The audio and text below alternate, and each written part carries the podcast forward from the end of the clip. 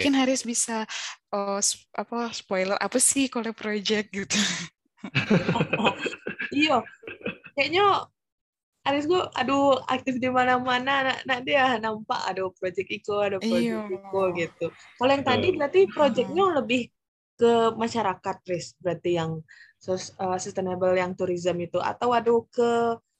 Pariwisatanya lang eh apa uh, turisnya langsung gitu. Uh, atau memang lebih ke lokal targetnya memang lokal gitu orang lokal. Uh, termasuk yang hmm. boleh tadi tanya dia hmm, hmm. jadi kalau untuk project yang sustainable tourism itu sebenarnya memang lebih fokus untuk di pariwisata saya sih, uh, dan di project itu lumayan uh, ada beberapa wilayah cakupannya gitu, baik di kebijakan publiknya, lalu ada untuk di produk-produk pariwisata dan juga uh, penyediaan jasa untuk pariwisatanya. Nah, kebetulan kalau yang Haris Karajon langsung itu, BA men, uh, meningkatkan uh, pelayanan hotel yang lebih uh, memikirkan aspek-aspek keberlanjutan kayak gitu, Vi. Jadi melatih atau mendampingi hotel-hotel, apalagi dengan adanya COVID, BA penerapan CSE, lalu uh, pengelolaan sampah yang ada di hotel seperti itu, lalu bagaimana penggunaan produk-produk lokalnya ditingkatkan juga di hotel, lalu ada juga program desa wisata itu uh, memberikan aktif sih dengan membuat paket wisata untuk uh, untuk udah bisa datang ke desa itu dan kegiatan itu sadonyo di Kerajuan Juo berkolaborasi sih dengan mitra-mitra gitu. Kalau misalnya hotel, kami bekerja sama dengan konsultan. Jadi harapannya si konsultan yang alah uh, lebih mengerti gitu ya model-model penerapan CSE, lalu penerapan sustainable tourism, beko setelah project hotel-hotel bisa konsultasi ke mereka gitu kan. Lalu pemerintah pun juga sama kalau butuh pendampingan hotel bisa ke mereka gitu. Nah kalau untuk si desa uh, dengan paket yang ada uh, tetap sih uh, ada beberapa pelatihan untuk si masyarakat gitu baik untuk pelayanan di desa lalu mempersiapkan destinasi baik dari uh, apa namanya kebersihan lalu fasilitas-fasilitas yang kira-kira dibutuhkan gitu Uh, lalu dari objek-objek yang ada dibuatkan paket gitu. Jadi itu menjadi produk yang bisa dikerjasamakan dengan travel-travel agent yang mana travel agent itu kan lebih pandai lah menjual gitu kan. Nah jadi yeah. masyarakat bisa berkolaborasi juga mereka travel agent untuk membantu mempromosikan seperti itu. Nah itu sih kalau untuk yang si sustainable tourism. Nah kalau kole itu lumayan uh, apa ya? Kebetulan oh. sih sebenarnya. Kok uh, sebenarnya tidak direncanakan sih awalnya gitu. Oh, jadi masa? kayak ketika di iya jadi di Labuan Bajo ah pengen lah membuat inisiatif lingkungan gitu kan. Tapi awal mulanya itu waktu dulu di Siko kan uh, kan Haris tinggal di desa kan, jadi kalau ke Labuan tuh kalau ada kegiatan C atau pas kegiatan ya weekend lah gitu, menghabiskan waktunya di Labuan. Nah, hmm. waktu si Kole Iko uh, inisiatifnya sananya di si barengan sih, jadi ndak hari surang gitu.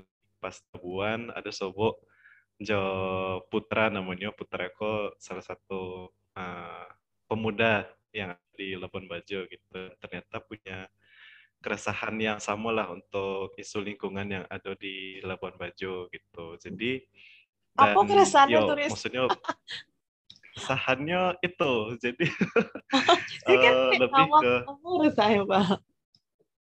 keresahan itu jadi berbagi keresahan gitu ya kami. Nah jadi kami mencari lihat uh, apa dari yang setelah diobrol-obrolkan itu kayak pengolahan sampah di Labuan Bajo itu kayaknya masih butuh support gitu. Tidak uh, bisa di pemerintah, mengandalkan pemerintah saya karena uh, masih sangat sangat terbatas lah gitu kan untuk pengelolaan sampahnya. Da, jadi kayak misalnya di sampah di situ diangkut terus dulu sih dulu kan tidak ada TPS gitu kan jadi kayak langsung ke TPA gitu nah jadi banyak sampah daur ulang yang uh, terbuang ke TPA gitu yang sebenarnya kan itu masih bisa dimanfaatkan waktu itu. Uh, jadi kami ya adalah bareng mengkole dan kole itu sananya bahasa Manggarai sih. Kole itu yang artinya pulang gitu. Jadi oh, pulang. caranya awak memulangkan sampah yang risiko ke si produsennya gitu. Jadi untuk meningkatkan daur ulang lah yang ada di Siko dan kami fokusnya di botol plastik uh, untuk Sikoleko. Jadi uh, kerjanya kami itu, apa ya, kan biasanya yang ke TPA itu pemulung gitu kan. Nah jadi uh, yang sebelumnya botol plastik itu tidak ada nilai di pilihan mau pemulung, nah itu uh, bisa menambah lah gitu nilai dari si botol plastik. Jadi yang biasanya mengumpulkan besi-besi tua kayak gitu. Nah, jadi di agak tahu kalau botol plastik ada nilainya, tetapi harus yang dalam kondisi bersih gitu. Bisa yang alah di pantai kan banyak pasir-pasirnya gitu kan. Nah, yeah. itu enggak, enggak bisa dipakai. Jadi lebih kurang ada sedikit mengedukasi dan memberikan nilai tambah untuk si botol plastik itu. Jadi dikumpulkan ketika telah mencapai kuantitas bara gitu kan si pemulung dari TPA membawa ke labuan gitu terus ditimbang. Nah itu dibayarkan ke si pemulungnya. Nah jadi ikut curhat lo se uh, ste ke kuliah banyak dia. jadi de, harus membutuhkan kuantitas yang cukup banyak gitu kan karena uh, yang kami kerjakan itu dikumpulkan si sampahnya harus dibawa ke Surabaya karena di Flores gitu tidak ada pabrik untuk pengolahan sampah botol plastik gitu. Jadi operasionalnya atau yang jadi isu di Siko ya uh, biaya transport sih yang cukup mahal kan gitu. Jadi di COVID kami sih kole jadi kami bertiga kole kok ada ya Putra Jo Erlan jadi bertiga yang butuh uh, evaluasi lah di 2022 supaya Mbak sih si solusiku bisa lebih berkelanjutan gitu. Uh, selain ya harus membutuhkan kuantitas yang banyak, tapi uh, mungkin apa inovasi-inovasi uh, atau mungkin Beko ada dari sana penengah yang punya solusi atau pengen sharing tentang isu lingkungan, ya sangat-sangat bisa lah ngobrol-ngobrol untuk ya. sharing muda hmm. sama hmm. kole balik. bisa, eh? bisa, bisa. bisa lah.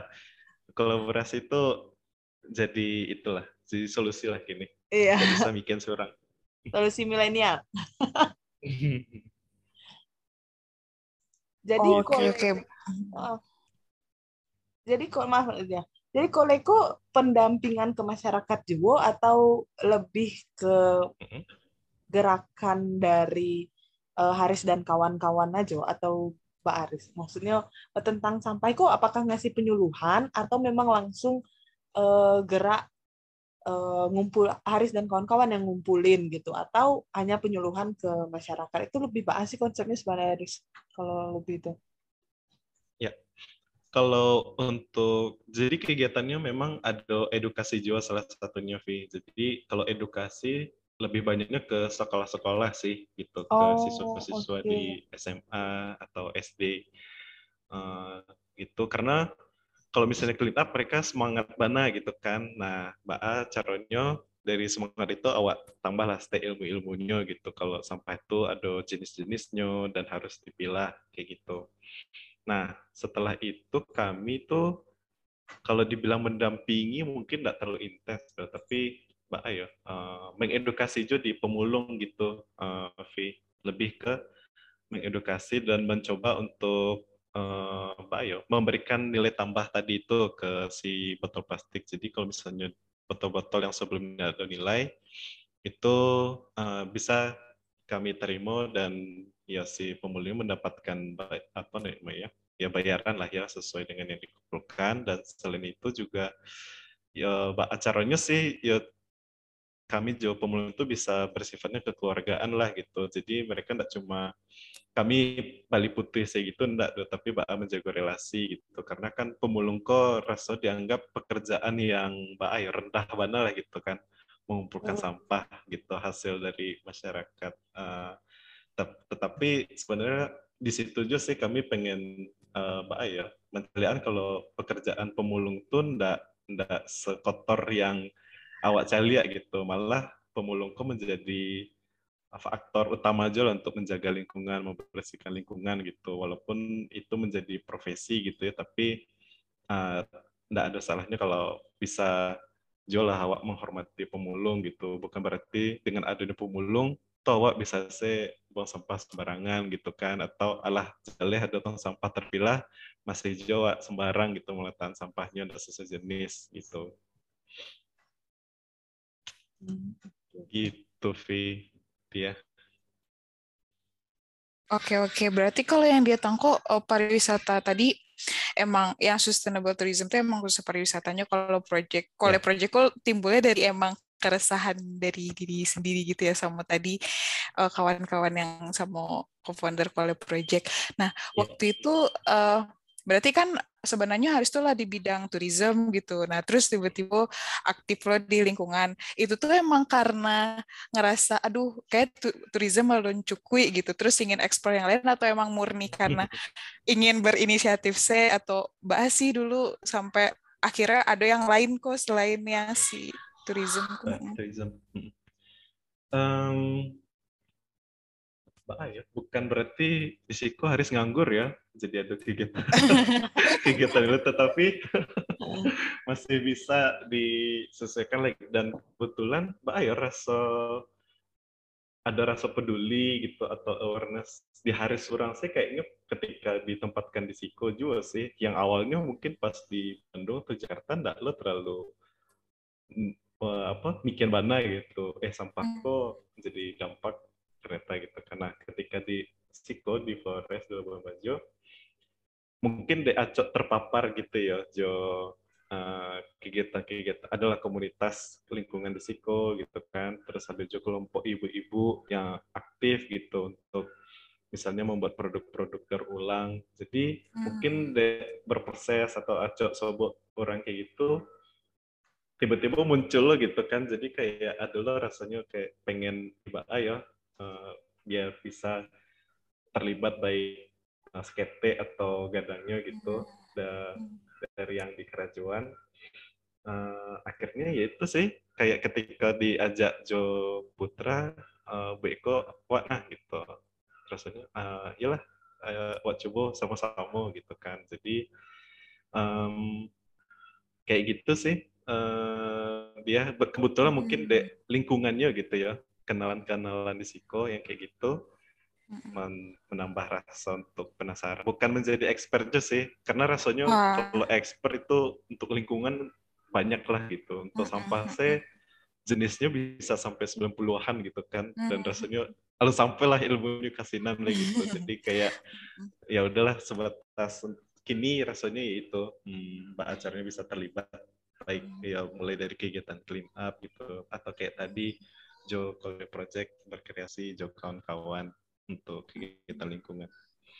Oke, oke, lebih ke rasa kepedulian yang tiba-tiba muncul di awak di situ gitu ya, awak berkegiatan di situ, tinggal di situ, tuh timbul rasa kepedulian gitu ya Haris ya, uh, terutama tentang lingkungan. Nah, oke oke, nah terus itu kan um, kalau yang di Bajo nih, kalau yang di Sumber. Kan sebagai anak muda Minang mungkin awak nak bisa lah melupakan tanah kelahiran awak. Nah, kalau harapan Haris sendiri, basi har ada apa harapan Haris terhadap pariwisata atau lingkungan di Sumbar gitu? Atau mungkin dari Haris ada bidang lain yang dieksplor? Ya pengen dieksplor. uh, rasanya sih untuk kini masih, nah dulu tuh juga di Siko sempat juga sih ada di project untuk akses air bersih gitu. Nah, terus kayak merasa di bukit uh, jadi di Siko Terasobana gitu itu kan ditempatkan di salah satu pulau lah yang ada di dalam kawasan Taman Nasional dan di pulau itu memang nggak ada sumber eh mungkin Iko agak di luar topik tadi stay ya hmm. ya yep, yep. Iko masih di tentang isu keberlanjutan itu nah untuk yang akses air bersih di tempat kalau itu di pulau gitu. Nah, waktu di pulau itu sih yang di pulau kan nggak ada air bersihnya gitu sumber air bersih. Paling ya kalau di mandi ke ke pantai gitu kan air asin gitu. Nah eh, maksudnya terbayang nggak sih kalau Vivi atau dia kalau seharian gitu mandinya pakai uh, air asin air gitu. pantai ya ampun masih lengket-lengket gitu kan nah, mm -hmm. jadi pas di pulau di maksudnya penampingan di situ untuk air bersih itu uh, masyarakat harus membeli dalam bentuk jerigen atau drum lah gitu. Nah hmm, itu hmm. jadinya kan terbatas gitu ya stok air bersih di situ otomatis kalau uh, ya ada yang jual kalau stoknya habis ya harus hemat-hemat gitu karena jadi pas di situ sih yang terasa harus kayak kalau mandi itu dihitung-hitung mana gitu baragayung yang dipakai. Ya ampun. iya, jadi Uh, terus akses waktu itu selain air bersih, uh, kami lebih fokusnya di air minumnya sih gitu. Hmm. Jadi mm, DAA memberikan akses air minum yang lebih affordable lah gitu untuk si masyarakat di pulau. Nah, dengan dinampakkan dengan isu-isu itu sih yang rasanya menambah kayaknya ya pengen uh, apa ya? Ya kalau masih di kesempatan gitu atau masih ada uh, tenaga pikiran uh, pengen sih rasanya untuk bisa tetap uh, terlibat aktif di kegiatan yang di bidang keberlanjutan gitu. Dan salah hmm. satunya kan pariwisata juga uh, butuh tuh akses-akses dasar untuk air, lalu tentang kebersihan. Nah, jadi ya cukup menikmati sih. Nah, terus tadi pertanyaan dia apa? Harapan? Yang tentang di Sumber, kalau itu kan di Bajonya berarti kan ya, yang ya, di ya. Haris tuh. Kalau di Sumbernya apa harapannya Haris?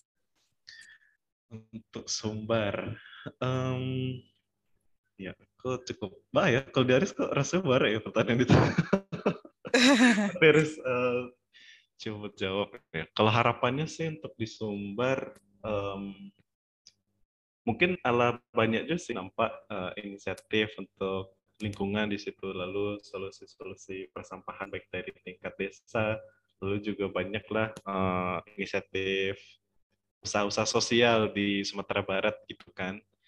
Um, ya harapannya sih semakin banyak uh, awak apalagi sebagai orang-orang mudanya uh, tahu gitu kalau di Sumatera Barat itu adalah ada inisiatif sosial apa aja sih gitu kan dan setidaknya bisa meluangkan waktu atau pikiran walaupun tidak banyak untuk bisa terlibat atau membantu inisiatif-inisiatif itu gitu harapannya itu sih. Lalu juga kalau dari pariwisata, uh, ya harapannya sih pariwisatanya semoga berdampak baik untuk masyarakat setempat, tidak merusak lingkungan karena kayaknya di beberapa tempat itu ya pariwisatanya masih bersifat mass tourism gitu, yang mana enggak memikirkan mana kapasitas daya tampung baik orang ataupun kendaraan yang mana itu kan Beko berdampaknya ke lebih ke pencemaran lingkungan gitu atau dari polusi.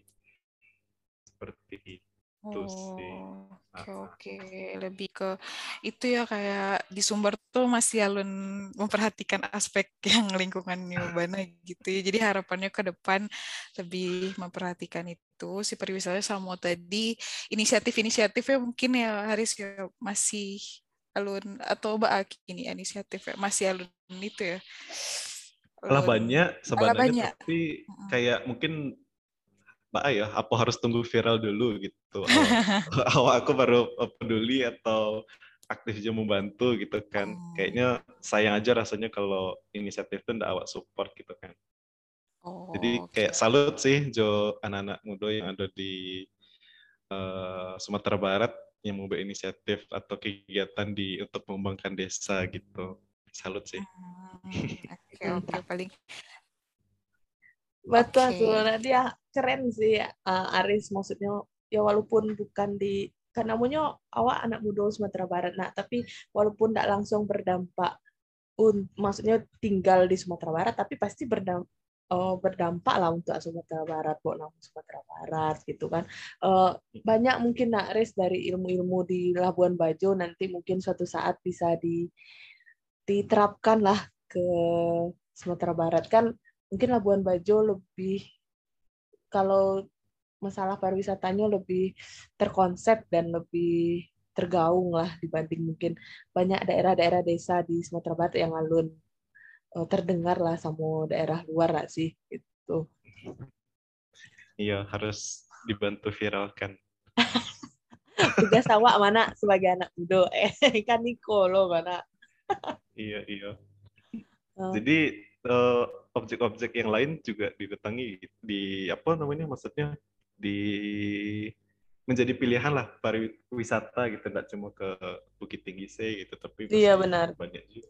Kalau gini kan masih kayaknya yang baru mulai itu ya kalau dulu Bukit Tinggi, kalau sekarang mungkin Mandeh gitu nak sih yang Mandeh, lebih betul, yang betul. tergaung gitu, yang mungkin uh, kayaknya ada project juga kayaknya enggak Vivi nggak tahu ya maksudnya apa bahasanya. Mungkin kayak revitalisasi di kawasan Mande mungkin tapi entah apa lah kalau bahasa oh. di di turis di di bidang pariwisatanya sih nggak tahu. Tapi mungkin kayak lebih me, mengkena, memperkenalkan lah mungkin ya wisata Mande kan kayak lebih terus kayak berkembang lah sih kalau gini? Kayak ada sih yang baru gitu di Mande gitu mungkin. Iya iya itu tuh berkala atau uh, terus um, Mbak Ayo berkala kan misalnya setahun lalu dua tahun atau lima tahun itu aja gitu. Setahun ganti setahun ganti atau Mbak yang di um, sekarang ini yang di Swiss kontak ya? Betul betul. Kalau untuk yang programnya Swiss Contact itu per empat tahun. Uh, oh, lama ya. Dan kebetulan kini adalah masuk di fase-fase akhir project itu ah. yang harusnya di September 2022 itu adalah penutupan untuk project yang Sustur Iko. Hmm, berarti nanti uh, bisa aja lanjut atau mungkin ada uh, di tempat lain gitu bisa eksplor tempat lain wah itu sangat menarik sih uh, ya, ya, ya. deh tinggal buang baju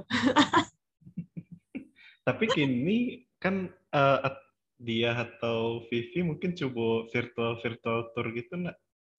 Ah iya itu mungkin uh, apakah itu masuk salah satu konsep sustainable tourist tourism gitu? Virtual. Mungkin itu kan kayak new normal harus virtual uh, apa namanya virtual tourism. Uh, pernah sih pernah tahu. Di Padang pun waktu itu pernah ada loh res uh, virtual yeah. uh, itu di kota tua kalau nggak salah di Padang tuh dulu. Mungkin kalau di Bajo banyak ya yang kayak gitu konsernya. Iya, uh, di Siko adalah beberapa kali uh, kegiatan virtual gitu, mungkin dari sekolah atau kantor dengan temanya hmm. tuh virtual tour ke Labuan Bajo. Itu ke tempat wisata ke alam-alam itu kan kalau kalau di Bajo itu ya kalau tidak salah boleh boleh koreksi. Uh, pulau, Pulau Rinca, Pulau Padar gitu kan. Kalau di bawah ya. air kan ada Mantare, ada apa yang di bawah soalnya ya, di bawah laut. Nah itu virtual itu termasuk sampai ke bawah laut kah atau cuma eh, di bagian daratan pulau gitu? Um, se yang pernah nampak poster-posternya gitu lebih ke di untuk yang leisure sih kalau misalnya leisure tuh kayak untuk Pulau Padar gitu terus uh, di Pulau Komodo atau Pulau Rinca kalau bawah laut untuk di Labuan kayaknya alun ado virtual tournya oh, gitu sih okay, uh, okay. berarti itu memang... kalau mm -mm, virtual tour ya. itu karena COVID itu lebih ke inovasi lah lebih tepatnya okay. dan menjadi salah satu media promosi untuk destinasi yang harapannya setelah virtual tour itu lebih meyakinkan wisatawan gitu. Oh ada itu di Labuan Bajo. Nah itu Biko mereka nio lah berkunjung langsung kemari mencari langsung. Hmm. Oke oke oke. Kayak inovasi baru lah ya. Jadi kayak jangan sampai Allah jauh Labuan Bajo kecewa. Nah mending ikut virtualnya dulu meyakinkan kalau nah. Bajo memang bagus gitu patut dikunjungi. Selain itu virtual di Sumatera Barat juga patut dikunjungi. Tetap promo Sumatera Barat. Kalau uh, Vivi sama dia uh, awak cerita panjang tadi gola sekitar rampiang sejam nak res uh, nak dia awak ngobrol lah dari awal mungkin lebih saya Aris tuh menemukan lah uh, mungkin dari awal uh, sekolah ke Bandung lalu dapat ketemu memang uh, passion atau uh, memang semesta mendukung lah di bidang pariwisata. Lalu dari pariwisata Aris menemukan oh ternyata ada yang perlu dieksplor yang perlu diperbaiki di bidang lingkungan. Nah Aris ketemu lingkungan-lingkungan yang uh, mendukung juga kawan-kawan lah uh, support support sistem untuk ngasih uh, apa ya yang lebih lah ke ke Labuan Bajo baik ke penduduk ke pariwisata ke lingkungan atau ke budaya budaya culture-nya di situ. Mungkin uh, kalau Vivi dia simpulkan uh, Haris menemukan dalam empat tahunku Haris menemukan soul lah dengan banyak kegiatan proyek dan aktivitas di Bajo gitu. Mungkin ada yang dikoreksi nak Haris. enggak sih, ini, di, ini dikoreksi enggak. Mungkin menambahkan sih, menambahkan. Ah, ya boleh. Jadi, ya harapannya kalau misalnya ada awak terpapar baik di sosial media atau langsung dengan isu-isu uh, sosial yang ada di sekitar ya harapannya semoga dengan itu awak jadi sadar gitu kalau sesuatu itu terjadi dan semoga dengan adanya itu hmm, uh, ada timbul keinginan untuk bisa terlibat baik kecil atau banyaknya untuk membantu inisiatif atau mensupport di isu itu kayak gitu sih. Ya, ibaratnya harus aktif lah sebagai anak muda bahwa harus uh, berkontribusi lah gitu lah. Nggak usah minder, nggak usah eh, minder. lah, nggak usah minder, pokoknya berkontribusi, berkolaborasi untuk uh, yang lebih baik lah ke depan di bidangnya masing-masing lah kalau harus di betul, bidang betul. tourism yeah. mungkin sanak pandangan lain di bidang yang lain gitu. Nggak terasa sih kok lah sejam hampir sejam lebih awak uh, mau tanah Riz uh, sama dia juga uh, sebagai co-host Hariko mungkin semoga sanak pandangan bisa uh, yang baik-baiknya dari podcast Hariko pokoknya dengan tema yang baru. Karena kayaknya beberapa belum ada sih. Sebelum-sebelumnya kayak enggak ada yang bahas fokus tentang tourism apalagi langsung sama uh, Haris yang memang di Labuan Bajo gitu. Mungkin itu jadi ilmu baru untuk sanak pandangan, semoga bermanfaat dan mengisi hari libur lah mendengar uh, podcast uh, kami yang lah lama gitu tidak tayang itu alhamdulillah warna baru balik. Makasih Haris, uh, makasih dia. Uh, semoga Wak Biko nanti ya. bisa ngobrol uh, face to face lah jadi kan lebih seru gitu awak bisa sharing sharing yang lain mungkin dia ada tambahan dia dari uh, dia sebagai co-host. Makasih dia, alah mendampingi Riko gitu kan. Hmm. Kalau enggak, hmm, Vivi surang, enggak kawan, ada Haris sih memang. Tapi kan kalau rame-rame lebih seru gitu. Yeah. Iko bisa uh, eh, fit lah uh, untuk uh, Hariko, Riz, sama dia. Oke. Okay. Oke, uh, makasih sanak pandangan sadonyo sampai uh, sobok balik awak di episode uh, minggu depan yang dengan bintang tamu yang lebih uh, fantastik lah pokoknya yang lebih bisa sharing tentang ilmu-ilmu baru. Oke, uh, assalamualaikum warahmatullahi wabarakatuh. Makasih Aris, makasih dia. Fun ya? fact, ya, fun fact. Apa tulis? Orang Manggarai Siko ada beberapa yang percaya nenek moyang itu dari Minangkabau. Ah, kok gitu? iya, What? jadi ini percaya kalau nenek moyang itu Minangkabau. Jadi kalau harus disiko baik ke kampung-kampung desa gitu ngeceknya asal ndak ndak Padang ledo tapi langsung saya ngecek Minangkabau gitu. Nah, oh, mereka oh, ndak ndak mereka malah taunya Minangkabau bukan Padang gitu ya. Kan kalau orang luar iya. taunya Padang gitu gitu risiko itu mereka percaya. Ada lah maksudnya banyak cerita gitu ya. Nah salah satunya itu itu. Kalau nenek moyang itu ada yang tiba dari Minangkabau nenek moyang orang itu bukan nenek moyang Indonesia gitu maksudnya?